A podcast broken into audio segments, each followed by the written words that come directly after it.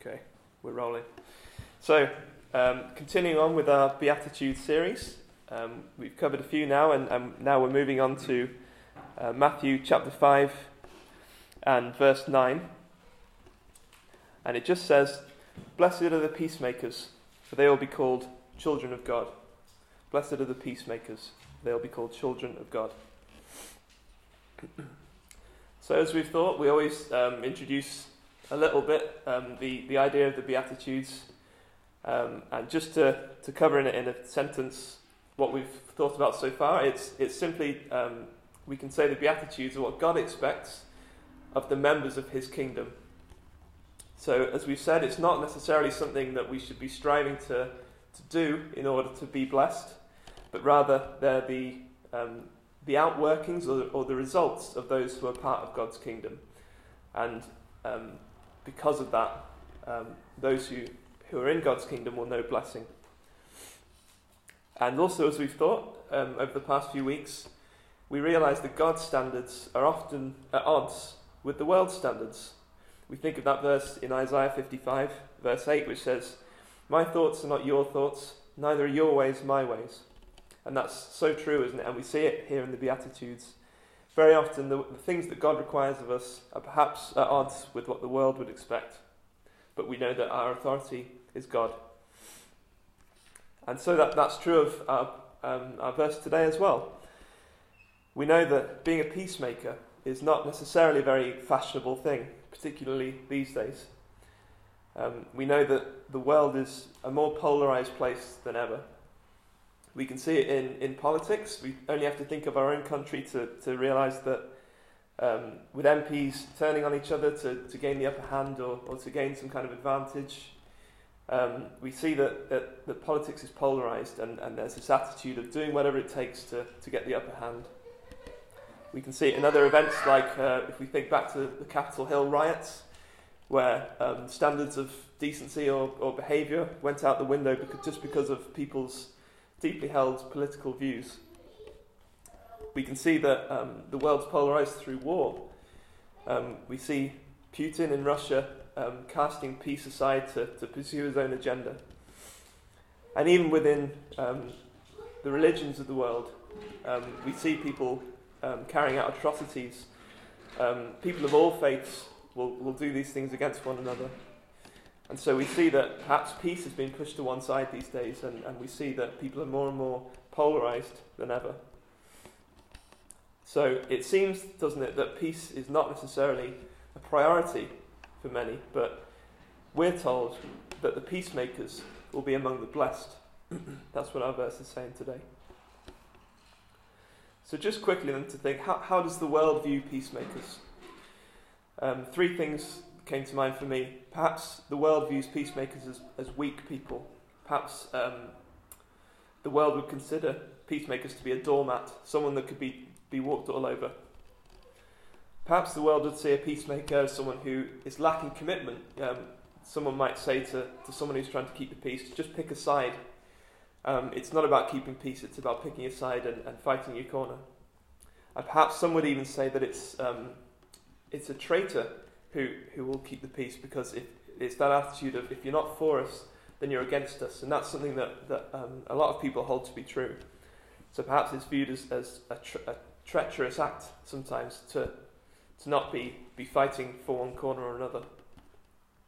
So that's perhaps a, um, a bleak view of how the world would view peacemakers. But um, to contrast that, how does God view peacemakers? Well, as our verse tells us, it says they will be called children of God. So we can see that it's um, being a peacemaker, someone who loves peace, and someone who, who strives for peace in the world. Um, it's one of the hallmarks of a child of God, and it, it's, it's a way in which we'll recognize a child of God. So, in contrast to, to what the world thinks, and whatever the world says about peacemakers, we know that, that God values it very, very highly. And it's that that ought to be um, at the forefront of our minds when we're thinking about this idea of being a peacemaker.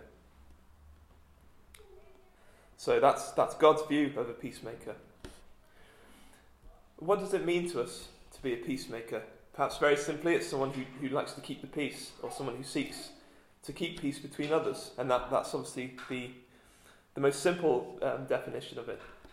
But I think we can, we can look a bit deeper and we can, we can realize that within the Bible and, and some verses that we'll look at, um, there are different aspects to being a peacemaker as, as we're thinking about in the Beatitude sense of the word. Um, one aspect of being a peacemaker is the idea of forgiveness. And I think the first thing for us to remember as we're, we're striving to understand the blessing that comes from, from being a peacemaker is we have to remember that God first made peace with us. It's something that we've been thinking about this morning, isn't it? The idea that um, we were given unmerited grace, undeserved favour from God. Um, Romans 5 and 1 says, Therefore, since we have been justified through faith, we have peace with God through our Lord Jesus Christ. So, again, as we often say, it's justified through faith. It's not justified through anything good that we've done, any, anything that we've done to earn um, a justification from God. It's justification through faith, and it's a free gift from God. So, first of all, perhaps when we're thinking of the idea of keeping the peace and being, being forgivers in our own lives, we have to remember that God first made peace with us so that we could be reconciled to Him. And so, what does that mean? It means we have peace with God because we have forgiveness from God. And the ex- expectation from God is that we extend that to each other. If we think of um, Matthew chapter 18, which we'll just turn to briefly, just to read a few verses.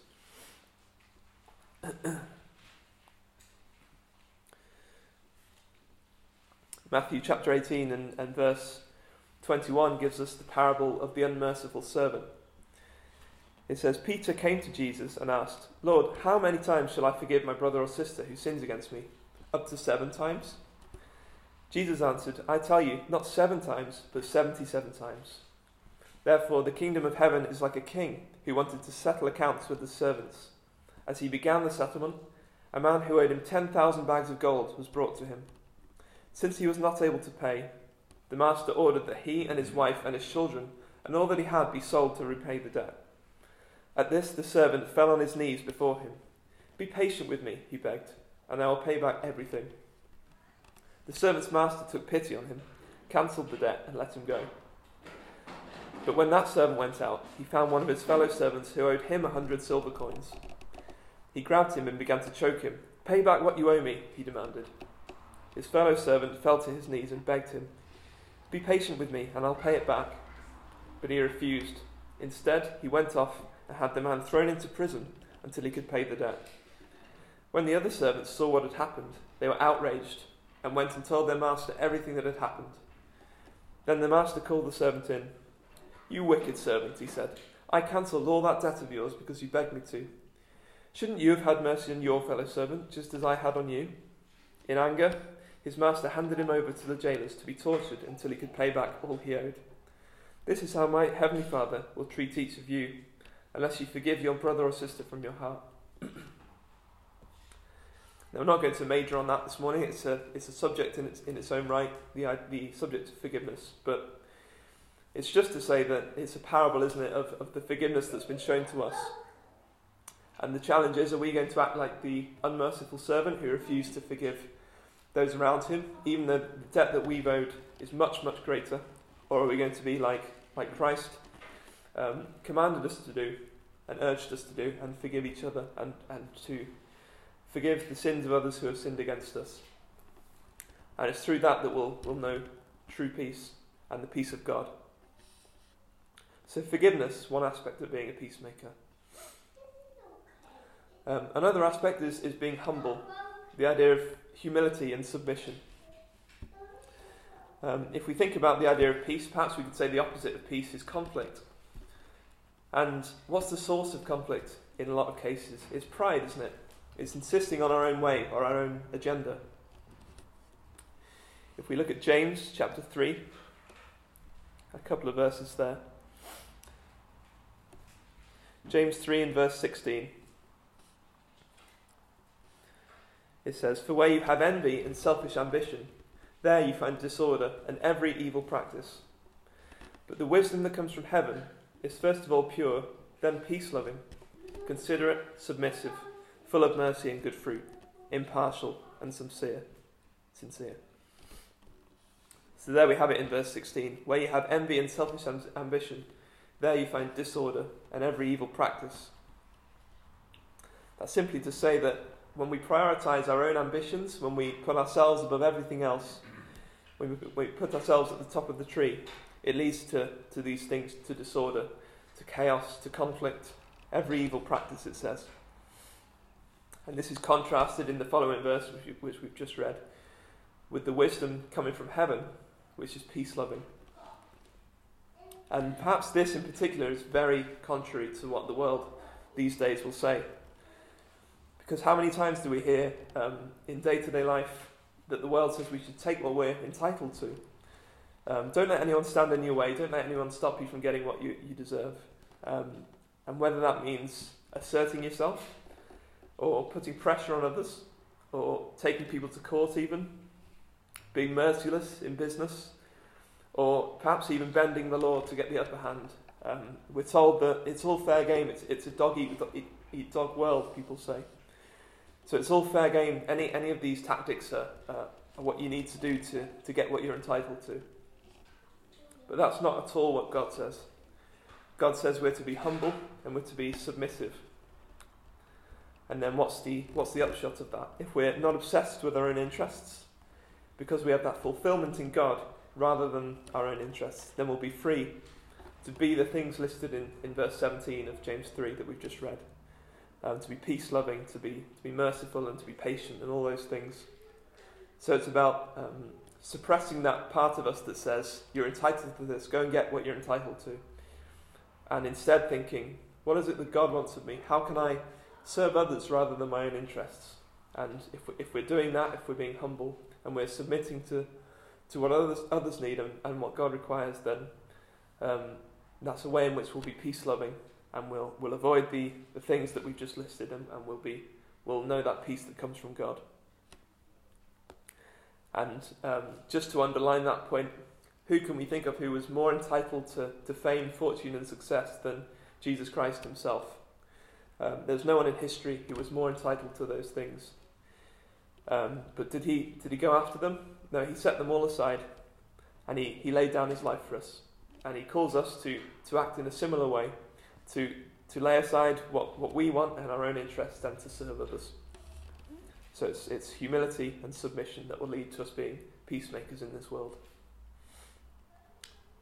So, another aspect of, of being peacemakers is contentment, following on from what we've just been thinking about the idea of not, not always going after what, what we want, but rather being content in, in who God is and in God's word, and not in, in things of this world or things around us. Philippians 4 and verse 6 says, Do not be anxious about anything, but in every situation, by prayer and petition, with thanksgiving, present your requests to God. And the peace of God, which transcends all understanding, will guard your hearts and your minds in Christ Jesus if there was a verse that is that we could describe as the key to peace, perhaps that's it. Not to be anxious about anything. It's easier said than done, isn't it? Um, we all have anxiety about things, we all get stressed about things. And I don't, I don't think we can take that verse and say that it means we'll never have those feelings of anxiety or stress if we're, if we're um, trusting in God. But rather, it's this idea of contentment. It's this idea that whatever happens, whatever we're going through, whatever kind of anxiety or stress or, or things that would worry us, um, we know that we have, we've been reconciled to God, we have peace with God, um, and we have um, riches in God, perhaps. So we're not to be overly concerned about the things of this world because we know that everything ultimately will be um, temporary and will pass. And the things that we have in God are eternal and will last forever. So the principle is to trust in God, even when we can't see how He can possibly help us in a certain situation or a particular problem. We're to trust in God, not to be anxious, but to bring everything to Him through prayer and petition, as the verse says. And I think we, we mustn't miss that little phrase with thanksgiving. It's just a reminder to us to count our blessings, isn't it? Um, perhaps when we're, we're struggling with things or, or things seem to be going against us, we can easily forget all the things that God has given us. Um, times like the remembrance are so important for that, aren't they?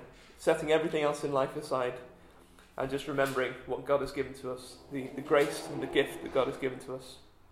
And so perhaps that's something that we can remember when we're struggling to, to feel that peace that we're assured that we've got from God. Um, come to Him with thanksgiving, count your blessings, as we often say, um, and just, just rest in the knowledge that God has given us everything we need, and He's given us far more as well. So that's contentment. And uh, one final aspect of, of being a peacemaker and knowing the peace of God is unity. Ephesians 4 and verse 1 says, As a prisoner for the Lord, then, I urge you to live a life worthy of the calling you've received. Be completely humble and gentle, be patient, bearing with one another in love. Make every effort to keep the unity of the Spirit through the bond of peace. There is one body and one Spirit, just as you were called to one hope when you were called. One Lord, one faith, one baptism, one God and Father of all, who is over all, and through all, and in all. So that's a, a statement of, of the unity of God, isn't it? And the unity that we as believers, and particularly as, as church members, should be seeking for one another. Um, peace and unity go hand in hand. And if we're united with God, and if we have unity amongst ourselves as well, then, then we will be at peace. Um, because that peace will come from the fact that the most important things in this life and the most precious things in this life we'll all have in common. Um, and so it's, it's about seeking after that unity that, that we read about. Um, as we've read just there, God is, is the three in one God, as we often say, and, and there's no disunity between the three persons of God. Um, one Lord, one faith, one baptism, and so on. So, if, if we're seeking that for ourselves, if we're seeking it within our church, within our, our marriages, perhaps, within our friendship groups, then we'll know that, that bond of peace that um, we read about in, in that passage. So, we're to seek unity and we're not to be divided over, especially over small things, but we're to seek unity and, and be peacemakers in that respect as well, to be seeking unity. So, we've looked at a few aspects of being peacemakers, and that's, that's the first half of our, our Beatitudes verse, isn't it? Blessed are the peacemakers.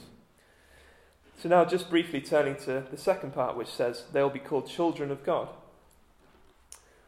So, what does that mean? This, this is obviously the blessing that, that is the, the blessing part of this verse. As we've said, each of these Beatitudes has a, um, perhaps you could say, a, a condition and a consequence of that. So, this is the, the blessing part of it, which says they will be called children of God. So, what does it mean to be called children of God? And what, what's the blessing that comes from that?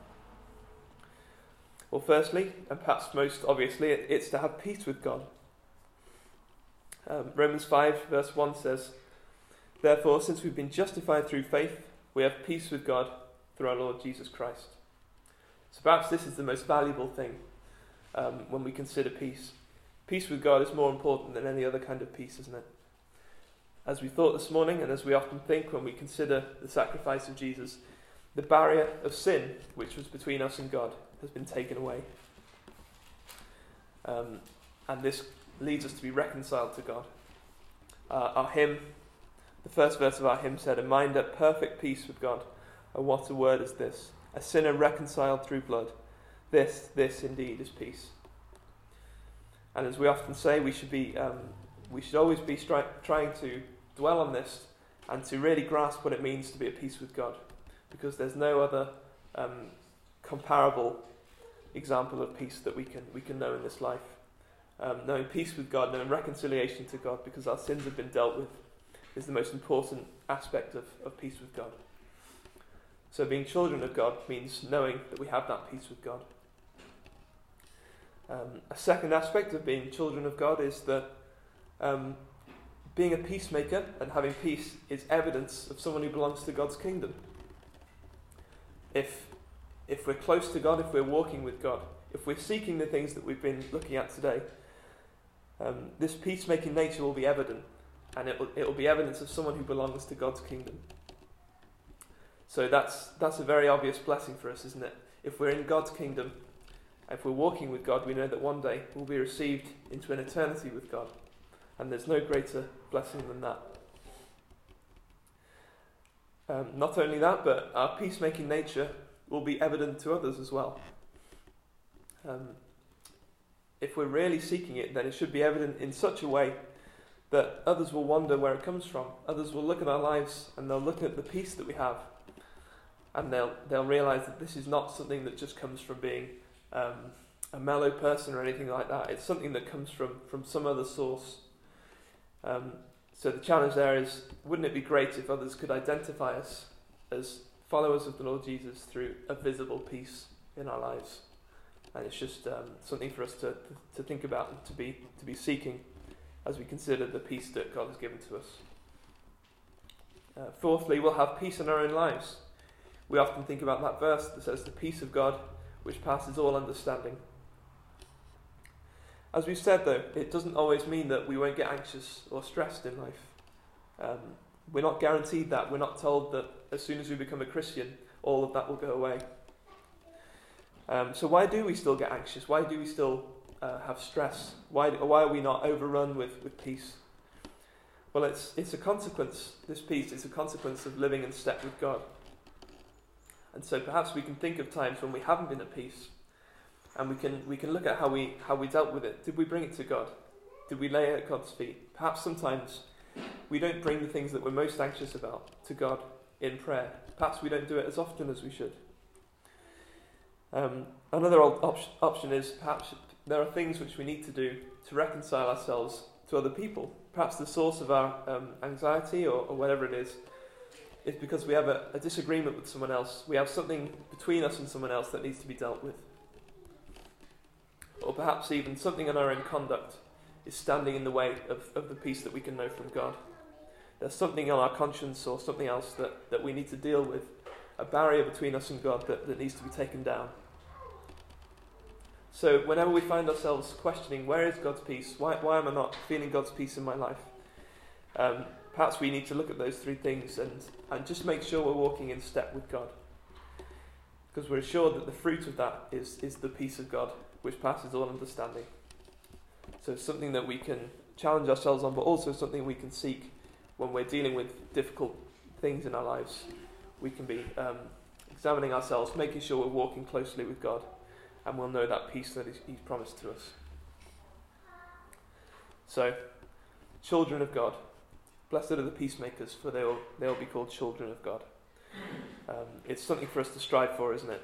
Um, so now, when perhaps now when we think of peacemakers, we won't think of those who are who the world considers weak or disadvantaged or all the other things that we've considered, but we'll think of peacemakers as those who are blessed, those who are called children of God. And the, uh, I think the, the lasting challenge for us as we, as we go into um, the week ahead and, and beyond is are we striving for the peace that God has promised us in this life? We're commanded to do that. We're commanded to, to live in, in the peace of God. Um, and if we're striving for that, and if we're, we're making peace and we're striving to be those who love peace, then we'll know the blessing of being children of God in all the ways that we've been thinking about this morning. So we'll leave that there as a, as a challenge for us for the next few days and weeks. So we pray. Oh God, once again, we thank you for all the many gifts that you've given us. Um, the reconciliation to you through your Son, as we've been thinking. There's no greater gift. And oh God, we know that from that flow all the other gifts that you give us.